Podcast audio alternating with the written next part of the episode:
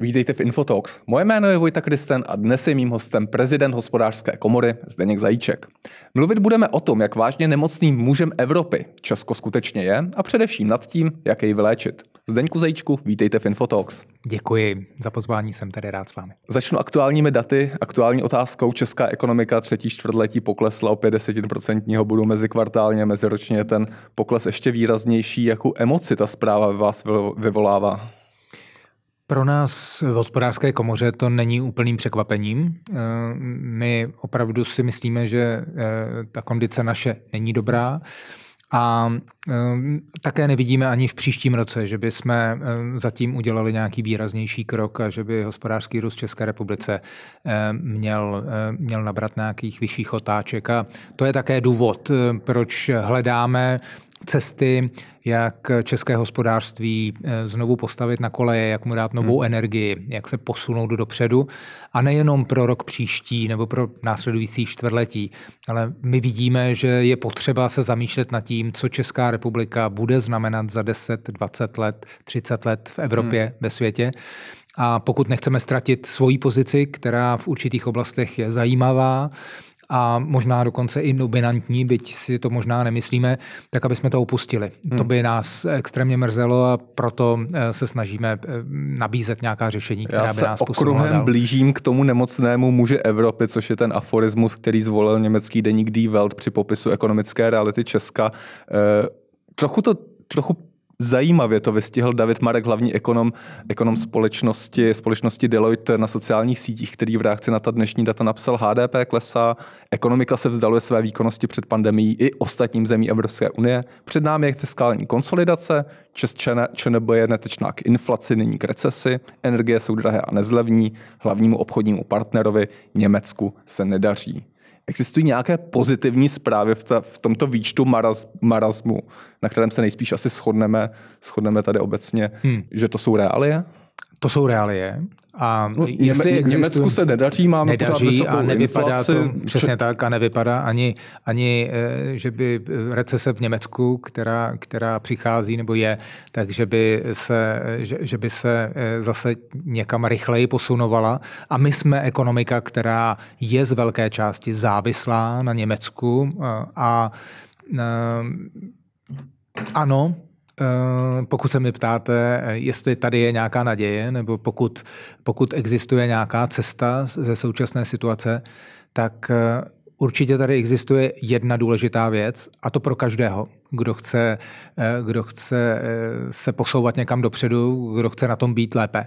Přiznat si pravdu a prostě si říct, ano, jsme na tom špatně. Nebagatelizovat Jsme tedy nemocným mužem Evropy. Já bych nepoužíval, jestli jsme nebo nejsme eh, nemocným mužem Evropy, ale v každém případě platí, že tady jde o souběh mnoha okolností, které se potkaly v jeden čas hmm. a působí najednou. První věc je, že eh, po 30 letech se řekněme, ta výhoda ekonomické transformace, to tempo, které jsme před eh, těmi 30 lety nabrali v, tý, v té první dekádě, takže to tempo jsme ztratili. Prostě prvních deset let bylo extrémně výkonných, opravdu jsme byli lídry střední a východní Evropy, eh, dařilo se nám, eh, rostli jsme, doháněli jsme západní Evropu, druhých deset let bylo stabilizačních a těch posledních deset let spíš eh, ztrácíme dech a ztrácíme tempo. Bohužel nepřišly, nepřišly během těch deseti let žádné impulzy pro to, aby jsme se podívali do toho dalšího období, aby jsme nastavili nové Jaké principy. Máte na mysli? No tak impulzy, které znamenají, co, aby jsme se zamysleli nad tím, co třeba brání podnikům, aby znovu investovali v České republice? Proč se, proč se radši pohlížejí do jiných států v Evropě? Proč radši hledají například pro svoje sklady, pro, pro, je, pro svoje továrny, pro svoje podnikání? Pro svoje materkárny, um, pro svoje datová centra Proč hledají aktuálně? Německo, proč hledají Polsko, proč hledají Rumunsko, proč hmm. hledají Bulharsko? Tak nad tím se nikdo v posledních deseti letech asi v tomto případě tak silně nezamýšlel. A těch deset let předcházejících si myslím, že jsme, že jsme to nezachytili, ten trend.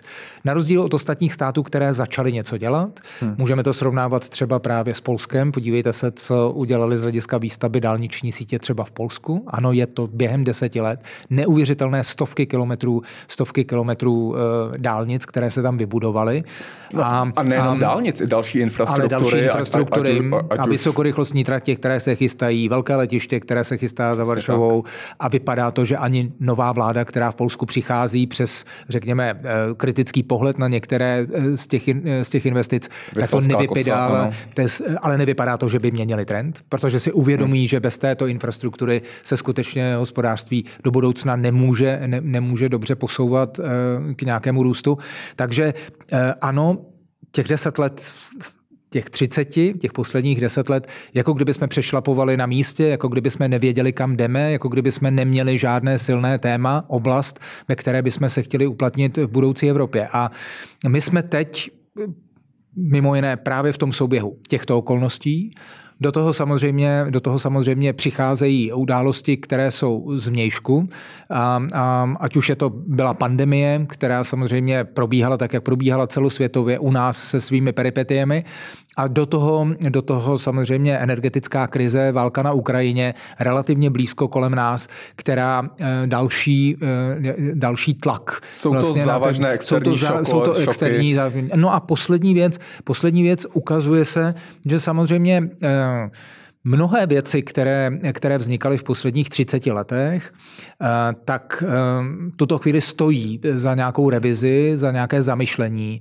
jestli jsme schopni i nadále v takovém rozsahu, v takové kvalitě, celoplošně třeba některé služby poskytovat. O čem hovoříte? A, a, a jestli nestojí za to, aby jsme se zamysleli, jak ty věci teda zefektivnit, jak je udělat lepší. My mluvíme například za podnikatele eh, o oblasti, pod, o oblasti vzdělávání, si myslíme, že třeba tuhle tu chvíli jsme zase neúplně nezachytili ten trend, kdy technické obory v okolních státech nabývají na obrovském významu, ale dlouhodobě právě okolní státy kolem nás právě do vzdělávání, přípravu budoucích zaměstnanců investují velké peníze. Nejsou to jenom tradiční řemesla, jsou to právě technické obory. Pro mnoho technických eh, oborů řemesel se dneska díky digitalizaci, automatizaci, robotizaci mění, tak říkajíc pod rukama vznikají nové obory a, a tento trend není tak úplně vidět, eh, že by na něho naše školství, které je velmi robustní, velké, celoplošné, takže by dokázalo rychle reagovat. A my voláme potom, kromě dalších věcí, o kterých asi budeme mluvit, že, že potřebujeme začít investovat do přípravy budoucích zaměstnanců, do našich studentů, eh, proto aby se uplatnili na tom budoucím pracovním trhu. Dostanu se k tomu jiným, jenom abych si upřesnil, co říkáte, vláda by tedy měla více podporovat technické obory, například i na, úkor těch humanitnějších? Chápu Já... vás správně? Eh, můžeme to takto vyseknout, ale jednu věc, kterou bych hrozně rád tady řekl. To není o vládě, to je o celé politické o reprezentaci. reprezentaci Tady musí vzniknout široká politická a společenská schoda na tom a proto si také mimo jiné musíme nalít toho čistého vína a prostě si říct, ano, takhle na tom jsme. Nebakatelizujme to, neříkejme, že ty věci nejsou, neříkejme zároveň, že ty hmm. věci může někdo udělat za rok, za dva, za tři. Jsou prostě věci, které z našeho pohledu se musí udělat v následujících měsících, maximálně jednotkách let. Protože když se neudělají, tak potom už ten závod v tom dobrém slova smyslu, a to je konkurence i v Evropě, o lidi, o, o budoucnost, o, o infrastrukturu, o tak my nebudeme schopni eh, ten trend zachytit a budeme to těžko dohánět. Hmm. Ale není to jen o vládě. Je to o celé politické reprezentaci. Je to o odpovědnosti za tuto republiku. Je to o odpovědnosti k budoucím generacím, za perspektivu tohoto hmm. státu. A my někdy říkáme, celá záměrně, říkáme, přece nikdo z nás nechceme, aby jsme zůstali uprostřed Evropy s kanzenem, který každý bude objíždět, kam někdo bude možná jezdit na dovolenou, ale nebude tady chtít podnikat, protože tady hmm. nebudou příznivé podmínky pro podnikání. Ať už díky tomu, že tady třeba ta infrastruktura nebude, nebo tady budou tak složité byrokratické praktické podmínky, aby se tady vůbec podnikat dalo. A připomeňme ten bizarní stav, kdy nás vlaky mezi, mezi Měchovem a Vídní objíždí, respektive mezi Berlínem a Vídní ne, nejezdí přes Českou republiku, nejezdí přes ale Česko, objíždějí nás. Přesně tak, přesně to, tak. To, a to je, ten krásný, to je ten krásný příklad, které taky, který taky zmiňujeme. Ano, to přece nechceme. Ale já se chci zeptat na realističnost té velké dohody, o které hovoříte, o tom velkém koncenzu napříč politickou reprezentací, protože to, co my po- pozorujeme na politické scéně poslední dva roky, je, že ani pěti koalice často není schopna se dohodnout na nějakém kompromisu. Natož ještě s opozicí. Ta jak politická scéna, tak společnost jsou stále více polarizované, což naznačí průzkumy, sociologická data. Vidíte reálnou možnost, že skutečně dojde k nějakému určení národních cílů, na kterých se se shodnou reprezentanti jak koalice, tak opozice a bude to skutečně taková ta národní jednota. Hmm. Moc bych si to přál. Moc bych si Jak to je to přál. reálné? A, a moc bych si to přál. a, no taky bych určitě, si to přál, ale moc bych si to přál. A také se snažíme pro to něco dělat. A, a proto jsme uspořádali konferenci Česko na křižovatce. Proto jsme představili nějakých základních osm oblastí, ve kterých ano. si myslíme, že by bylo potřeba tu národní ano. schodu najít. A Děláme vše proto, aby jsme zkusili zblížit názory, pohledy, ať už tedy eh, vládnoucí koalice nebo i opozice a najít ten průnik. Ano, asi ve 100% se ani koalice, ani opozice, ani politická scéna nemusí shodnout. Ale ty klíčové věci, na kterých by tato republika do budoucna měla stát, ty si myslím, že by mohly mít šanci na to, aby se ta schoda na nich udělala. Protože eh, říkáme si, nevěříme tomu, že je schopna díky náladě, která je teď, takže ta politická reprezentace je neudělá. Co by se tak zásadního mělo změnit po, řekněme, příštích volbách, které jsou za dva roky, tak co by se tak zásadního mělo změnit? Nevypadá to, že by na politické scéně přibyly nové subjekty, byť to nevylučuji, ale, ale zatím hovoří to vypadá, se o jednom, ale, hovoří se, hovoří se, ale ne, nevypadá to a vypadá to, že se spíš ta voličská preference přelívá mezi existujícími subjekty. Hmm. A, a, a že by to tak dramaticky se změnil ten poměr sil, já si to úplně nemyslím, to jsou všechno samozřejmě odhady a dojmy, ale stejně i poté bude potřeba hledat širší politickou schodu. Prostě hmm. nelze mnoho věcí, které mají mít dlouhodobý charakter 10-20 let, tak aby se o nich rozhodovalo na dva roky, na čtyři roky, tedy na jedno funkční období nebo na době funkčního to je období. ten problém, který stojí za tím, že jsme nezrealizovali řadu velkých reform, které byly skutečně potřebné od důchodové přes školství a tak dále. A teď, teď si jenom uvědomíme ještě jednu věc, která možná není tak zřetelná z toho prvního pohledu, ale, ale dám jí na stůl, aby, aby to bylo slyšet, vidět. No, berte si to tak, že nám se střídají volby téměř každý rok. To máte jedny celostátní volby, pak máte krajské volby, pak máte obecní volby, pak máte prezidentské volby. Hmm. Skoro nenajdete v českém kotlině, nenajdete rok, hmm. kdyby nebyly žádné volby. Shodou okolností to tedy zrovna byl rok 2023, ale, ale jinak, jinak se od příštího roku znovu bude volit a, a bude se volit. volby, ano. A, a bude se volit téměř senátní. zase každý rok. A takhle si myslím, že i díky rozdělení kompetencí uvnitř toho státu a gestce za některé oblasti, jak je rozdělená mezi stát, kraje a obce, tak potom vám z toho vychází, že skoro nikdy nemůžete žádnou změnu udělat. Školství a vzdělávání je jedno z typických oblastí, kde je to velmi komplikované. Role státu, role krajů, role samozpráv a najít tedy širokou politickou schodu napříč tou republikou, mezi těmi úrovněmi a zároveň napříč politickou scénu je opravdu velká výzva. Ale ukazuje se, že bez toho se neobejde. Vy říkáte, že ji jako hospodářská komora, respektive i další zaměstnanecké svazy chcete určitým způsobem facilitovat, děláte konference, workshopy ano. a tak dále. Ano. Řekněte mi ten insiderský pohled, ten trend. Zbližují se ty dva tábory, oddalují se? Jak to vnímáte? Hmm, a ne ty vize, Víte, ne ta přání, je... všichni si přejeme samozřejmě, já, aby bylo. Já, já bych možná odhlédnul od toho, jak, jak vypadá politická scéna na té obrazovce, ať už jsou to záznamy z tiskových konferencí nebo jsou to záznamy uh, z poslanecké sněmovny. Uh, to je tak trochu pódium, uh, na kterém samozřejmě jako politické strany vystupují a prezentují svoje názory.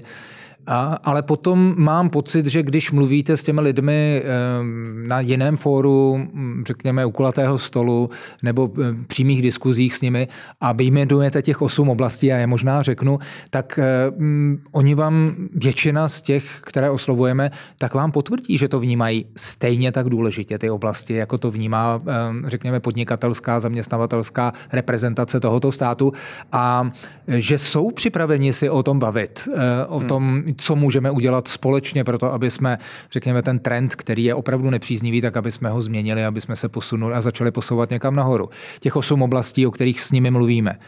Energetika, energetická infrastruktura, bez ní se neobejde. Žádný stát v Evropě, nemůžeme se obejít bez toho ani my. A tam vidíme velké kroky v poslední době? Vidíme kroky, řeknu, co, co se odehrálo a, a, a vidíme nějaká rozhodnutí. Jenom si myslíme, že by mohla být ještě razantnější, mohla by být ještě, ještě důslednější, například v urychlování těch procesů povolovacích, které tady, které tady máme. Víte, řeknu jeden krásný příklad. Tak máme tady hnědouhelné elektrárny, které tady, tady jsou. Všichni vědí o tom, že samozřejmě samozřejmě nějakou zátěží pro, pro životní prostředí jsou. Někteří volají po jejich rychlém odstavení, někteří říkají, pojďme vzít rozum do hrsti a pojďme ne, ne překotně některé věci z politického rozhodnutí ne, ne, nepojďme je vypínat, ale v každém případě asi všichni si uvědomujeme, že v nějakém horizontu možná 10, 15 let, ale možná, že, možná, že i rychleji, eh, k jejich odstavování dojde. Buď tedy z důvodu politického rozhodnutí nebo ekonomických důvodů. No? Já a... se obávám, že to je deziluze, že tady budou hrát jasně ekonomické důvody a říkal no, to pan, pan Beneš, říkal to pan Přesně že to bude během a já dvou to let. říkám, že, že, že to můžou být daleko víc než politická rozhodnutí, že to můžou být ekonomické důvody. A potom si řekněme, máme nějakou alternativu pro to, aby tedy ten, ten zdroj elektrické energie, tepla eh, z uhlí, aby byl něčím nahrazen. Neexistuje v tuto chvíli dosažitelnější a rychlej, rychlejší zdroj energie, která je, nebo zdroj, který je schopen to nahradit, a to je plyn. Znamená, jedinou šanci teď, než budeme mít, řekněme, velké jádro nebo malé, malé jaderné reaktory, a to je určitě horizont, řekněme, 12 let plus, tak do té doby, v případě, že nám vypadnou ty, tyto zdroje, tak je musíme něčím nahradit. Paroplynová elektrárny, eh, kombinované samozřejmě zdroje eh, spočívající na plynu, případně na dalších, na dalších eh, jaksi zdrojích, tak to je cesta. Ale potom si řekněme, jsme schopni v těch zónách, kde dneska stojí tyto zdroje, které pálí uhlí, jsou to elektrárny nebo teplárny, když vedle ve stejném území vystavím paroplynovou elektrárnu, tak potřebuji k tomu tak složitá povolovací hmm. řízení, abych nahradil silněji znečišťující zdroj, řekněme, klimatu, proti prokazatelně méně zatěžujícím území. Hmm. A dokonce, kdyby jsme ve stejném hmm. území do budoucna třeba instalovali malé jaderné reaktory, tak je to vždycky cesta k lepšímu. Potřebujeme to povolovat pět let, šest let, osm let. Až sedm let, tuším, že, že tak, ten povolovací potřebujeme, proces tady. Potřebujeme to. A nebo můžeme říct, ten, kdo nahradí v tom území, ten, kdo nahradí tuto elektrárnu, třeba hnědou helnou, tak ji nahradí, hmm. tak ji nahradí paroplynovou elektrárnou, tak tak říkajíc může začít stavět e, zítra, protože to povolení může být velmi rychlé, velmi jednoduché.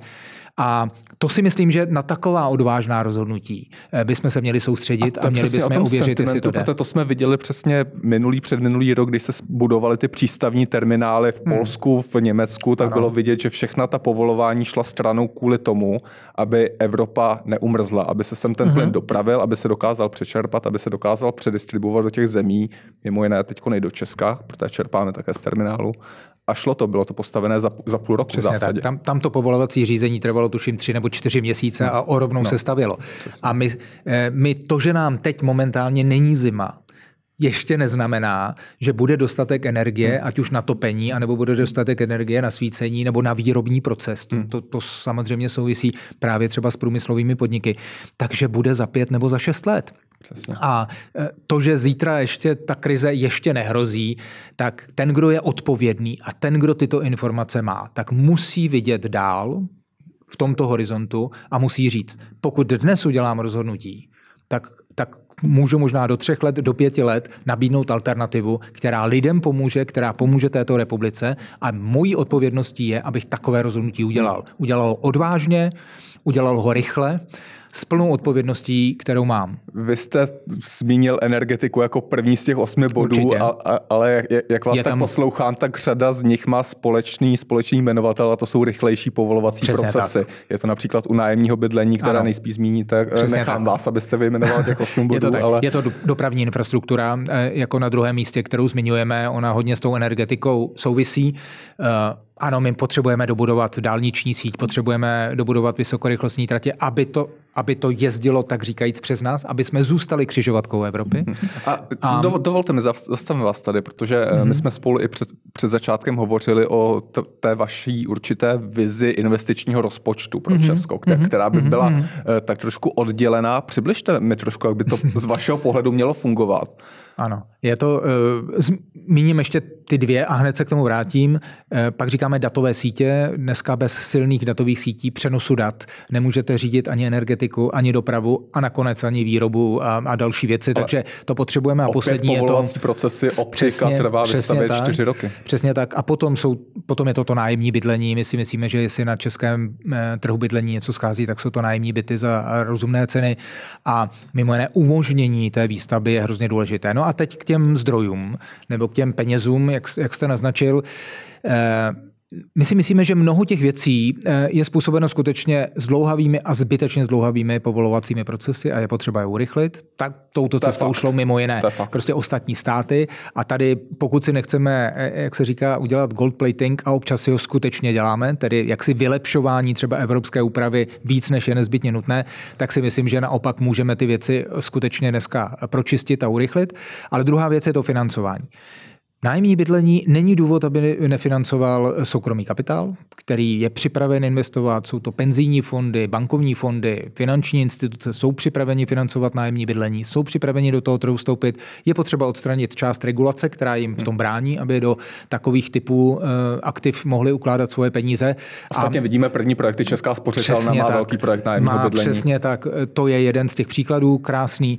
Eh, datové sítě, eh, operátoři jsou připraveni stavět sítě, vysokokapacitní sítě, pokud budou mít umožněny ehm, jak si ty povolovací procesy zjednodušené, tak to půjde a potřebují mít stabilní investiční prostředí, ve kterém vědí, že se podmínky pro investování nebudou měnit, protože to jsou investice v miliardách korun, které budou muset udělat a, a je to dobře. Což ale nezlobte se, ale to není na stole. Eh, před týdnem jsem tady měl pana Grunda, zástupce operátorů, který právě Hovořili jsme i pro, o té projednávané implementaci kyberbezpečnostního zákona, kde mobilní operátoři právě varují, že, že navrhované změny, které tlačí NUKy, by je mohly výjít na 20 miliard, to znamená vyřazení určitého, určitého dodavatele hmm. z periferií sítě to je přece opak toho stabilního investičního tak. prostředí, o kterém vy hovoříte. A, a je to riziko a je to, je to tak. opačný směr. Je to tak. A, a to je právě důvod, proč my jsme tlačili na to, aby vzniknul tedy vládní výbor pro strategické investice, tedy těleso, které bude schopno posuzovat ty věci ve vzájemných souvislostech a nadrezortně. Protože v okamžiku, kdy si každý rezort, tak říkajíc, bude na svém písku připravovat svoji regulaci, svoje opatření, ale nebude hledět na to, co to znamená za dopady, co to znamená za důsledky a že třeba takové jednotlivé izolované řešení může naopak znehybnět část průmyslu nebo hmm. může znehybnět třeba výstavbu sítí, tak to je důvod, proč se to má nadrezortně koordinovat. Jsme rádi, že to vzniklo, jsme rádi, že si to vzal přímo premiér na starosti a musím říct, že zatím ty pracovní skupiny toho vládního výboru pracují, má to první výsledky, o kterých se možná budu mít šanci ještě zmínit. Ale zpátky k těm investicím, které jsme zmínil. Dopravní infrastrukturu nemůže financovat nikdo jiný než stát. Je to státní nebo veřejná investice, ať už to financují Částečně, stát, nebo... stát, anebo to obce a kraje financují. V každém případě ta PPP výstavba. PPP projekt ale na konci vždycky končí tím, že to je výdaj ze státního rozpočtu, protože tím vlastníkem a tím investorem je stát. Tam jenom odkládám okamžik, kdy to splatím, protože tady nemáme soukromé silnice, ani je nehodláme pronajímat, chceme si to nechat ve svém držení. Takže je to spíš jenom způsob financování, než toho modelu, že to je, to je investice, kterou, eh, hmm. kterou bude dělat stát. A částečně bude muset stát vstoupit do oblasti energetiky, především se to týká garancí, případně podpory pro výstavbu právě hmm. jaderných zdrojů energie, kde určitě bez té státní garance, hmm. případně teda jako financování ze strany státu to nepůjde. A to jsou velké objemy a tady stojí za to si říct, jestli máme na to, aby jsme takové objemy dokázali financovat, které bude potřeba právě na dostavbu dálnic vysokorychlostních tratí anebo případně jaderných elektráren. A my říkáme, že tady stojí za to, možná podrozvahově, možná e, jinak, oddělit, e, řekněme, ten strategický rozpočet od toho běžného hospodaření státu, prostě si říct, ano, toto jsou dlouhodobé investice. Do jaderné energetiky, do hmm. jaderných bloků, nových jaderných bloků chceme investovat napříč politickým spektrem, protože na tom není sporu, že to potřebujeme. Není sporu na tom, že potřebujeme dálniční síť. Pojďme vydefinovat, jaké jsou to stavby, pojďme na to alokovat zdroje, vydejme na to dluhopisy, vy, tak říkajíc, půjčme si na to, hmm. ano, ale nesmíme to projíst v běžném rozpočtu. Nesmíme to utratit na drobnosti, silně na vázané. jednotlivosti. Prostě je to silně vázané, je to téměř vrtky, zákonem ano. nedotknutelné. Je to nedotknutelné. Přesně tak. Vrtky, dálnice, energetika pojďme takhle zamknout, řekněme, ty peníze, které si na to podle mého názoru půjčit budeme muset dřív nebo později,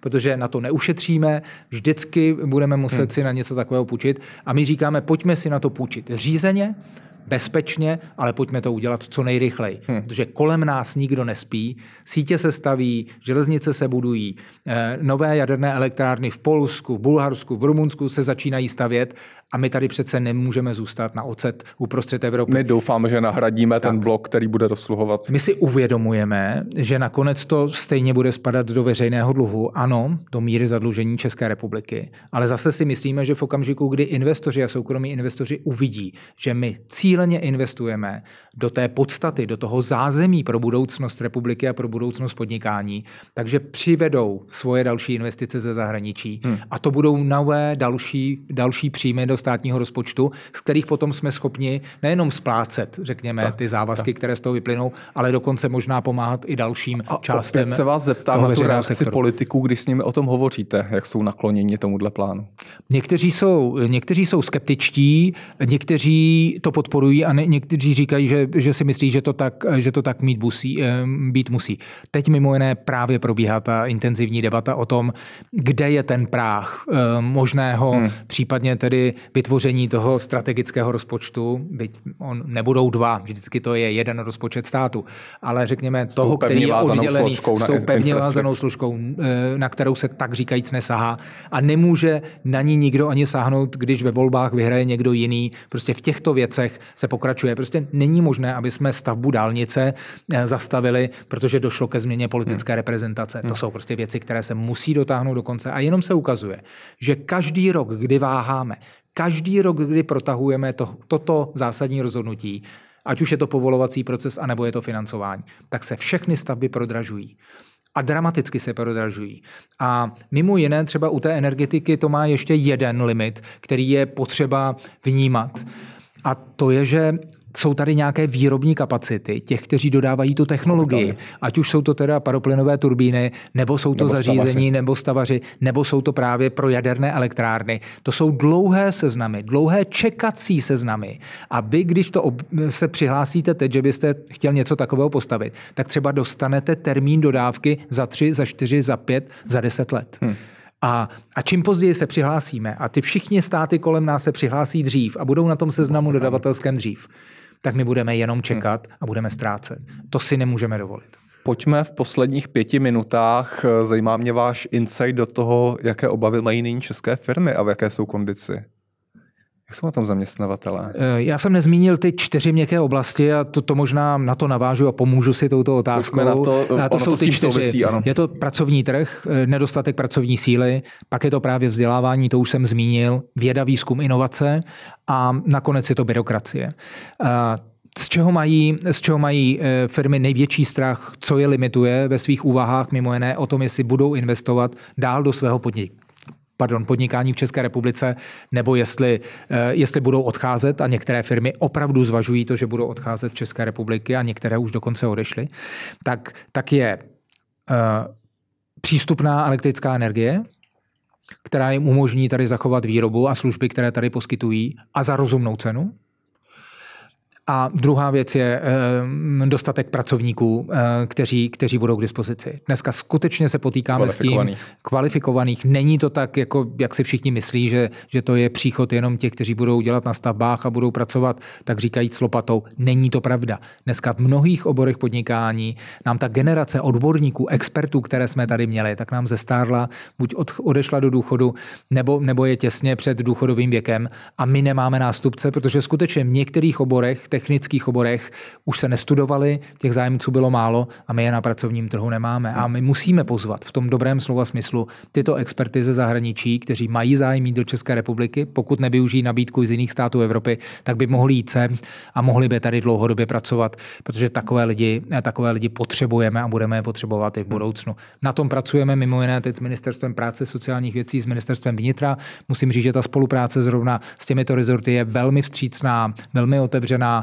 Bavíme se o všech souvislostech, které to má a věřím tomu, že v následujících měsících přijdeme s konkrétními kroky, které by měly hmm. spružnit trh práce, ať už je to zapojení české domácí pracovní síly na pracovní trh, anebo je to zapojení té zahraniční pracovní velký síly. Potenciál, ať už poten... částečné přesně úvazky tak, částečné tak úvazky a další. A s tím souvisí budování jeslí. Ale a... přesně tak. A takže a najednou vidíte, jak se vám propojuje, řekněme, ty měkké cíle, které jsem vyjmenoval, hmm. trh práce, vzdělávání, věda, výzkum, inovace, byrokracie, s těmi tvrdými, a to je ta výstavba nájemního bydlení, mimo jiné veřejné vybavenosti k nájemnímu bydlení a k bydlení obecně jsou potřeba školky, jsou potřeba školy, tedy to, aby třeba právě rodiče na, dovol, eh, na rodičovské dovolené mohli jít rychleji do práce nebo chodit na částečný úvazek. Tak, já se s dovolením zeptám ale na tu druhou část, na ty vysoké ceny energií, protože tady je hmm. situace eh, neúplně optimistická, co týče výhledu. Energetický úřad představil hmm. tu, tu, tu regulovanou část složky, která bude poměrně vysoká, ten nárůst. Um, vlastně i Microsoft, když tady stavil, chtěl stavět to datové centrum, ta, ta, tak vlastně nakonec se rozhodnul pro Polsko údajně kvůli vysokým cenám energií, které jsou podstatné pochopitelně pro provoz takového datového centra. Stává se Česká republika nekonkurenceschopná kvůli vysokým cenám energií a, a kudy z toho ven? Protože ty, ty ceny energií skutečně máme jedny z nejvyšších v Evropě a, a z, alespoň tady z této židle nevidím úplně hmm. cestu, jak to změnit pro nejbližší roky.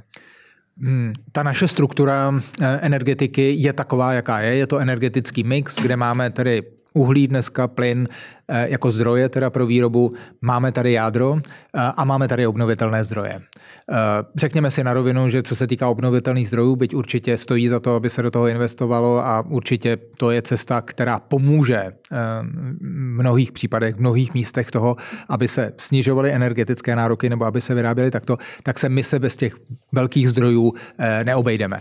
A buď budeme ti, kteří budou schopni na svém území ty velké zdroje zprovoznit, udržovat je a budeme vyrábět tu elektřinu, kterou budeme potřebovat, dodávat nejenom do své, e, našim zákazníkům, ale vlastně v celé Evropě. To je nárok na, na objem elektřiny, kterou budeme spolu, e, spotřebovávat, bude v následujících desetiletích zrůstat velmi rychle.